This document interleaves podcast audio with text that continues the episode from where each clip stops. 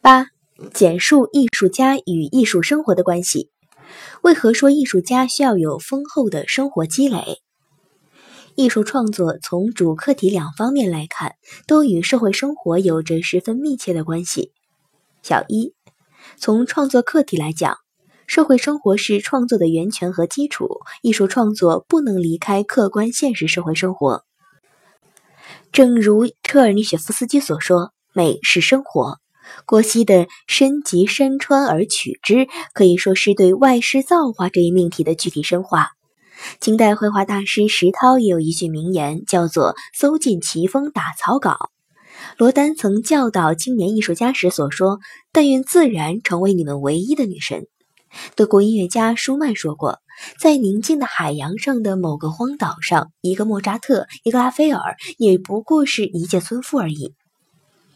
从古希腊的荷马史诗到中国春秋时期的《诗经》，还有张择端的《清明上河图》，巴尔扎克的人间喜剧，以及曹雪芹的《红楼梦》，都再现了当时各地民族的社会生活和客观现象。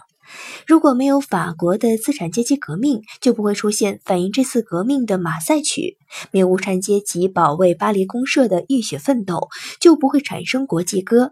义勇军进行曲》则只能在中国人民奋起抗日救亡的热潮中诞生。艺术家对社会生活的这种观察与感受，又分为直接体验和间接体验两种。所谓直接体验，是指艺术家在生活中亲历的所见所闻、所感所遇，这些亲身经历往往成为艺术家创作的原料，激发起艺术家的创作欲望。所谓间接经验，是指艺术家从他人的言谈和著作中所吸取的生活经验；直接经验是基本的，它是艺术创作的基础；间接经验是必要的，它是艺术创作的补充。巧妇难为无米之炊，即使是一个很有才能的艺术家，长时间远离社会生活，或是要对表现的对象不熟悉或体验不深刻，也是会失败的。著名剧作家老舍以《茶馆》《骆驼祥子》等名作著称于世，但他在谈到创作《青年突击队》失败的原因时，认为自己对劳动人民的生活知道的不多，认识的不深，又急于写作，并且指出自己的毛病及在以写作的热情代替了生活的积累。此外，即使是描写主观情感的作品，其情感发生的缘由也与社会人生密切相连，是有感而发的。当然，艺术也允许虚构想象，但任何虚构想象都必须建立在现实生活的基础上，要有一定的客观依据。小二。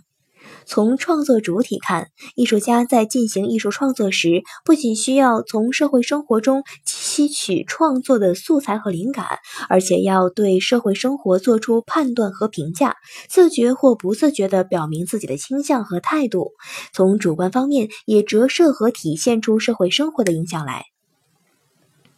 列夫·托尔斯泰花了几年的时间来创作和修改《安娜·卡列尼娜》。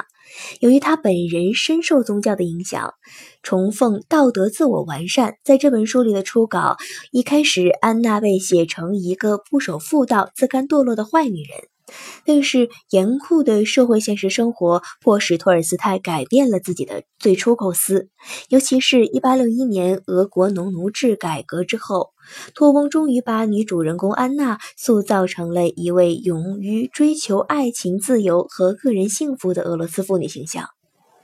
社会生活对于作为创作主体的艺术家来讲，不仅影响到他的情感、思想、愿望、理想，甚至还可以推动艺术家提高技巧，自成一家。宋代著名的北派山水画大师范宽，最初是学习金浩、李成等人的画法，他后来领悟到，只有面向生活，才能突破前人，开创自己的艺术道路。于是，他只身一人来到人烟稀少的太华山和终南山居住。生活不仅使范宽对社会、对人生、对山水有了更加深刻的认识，而且使他的笔墨技法也受到启发而有了新的发展，形成自己独特的山水画风格。徐悲鸿在看到范宽的《西山行旅图》后惊叹不已，认为故宫所有藏画中，他最为倾倒的就是这一幅。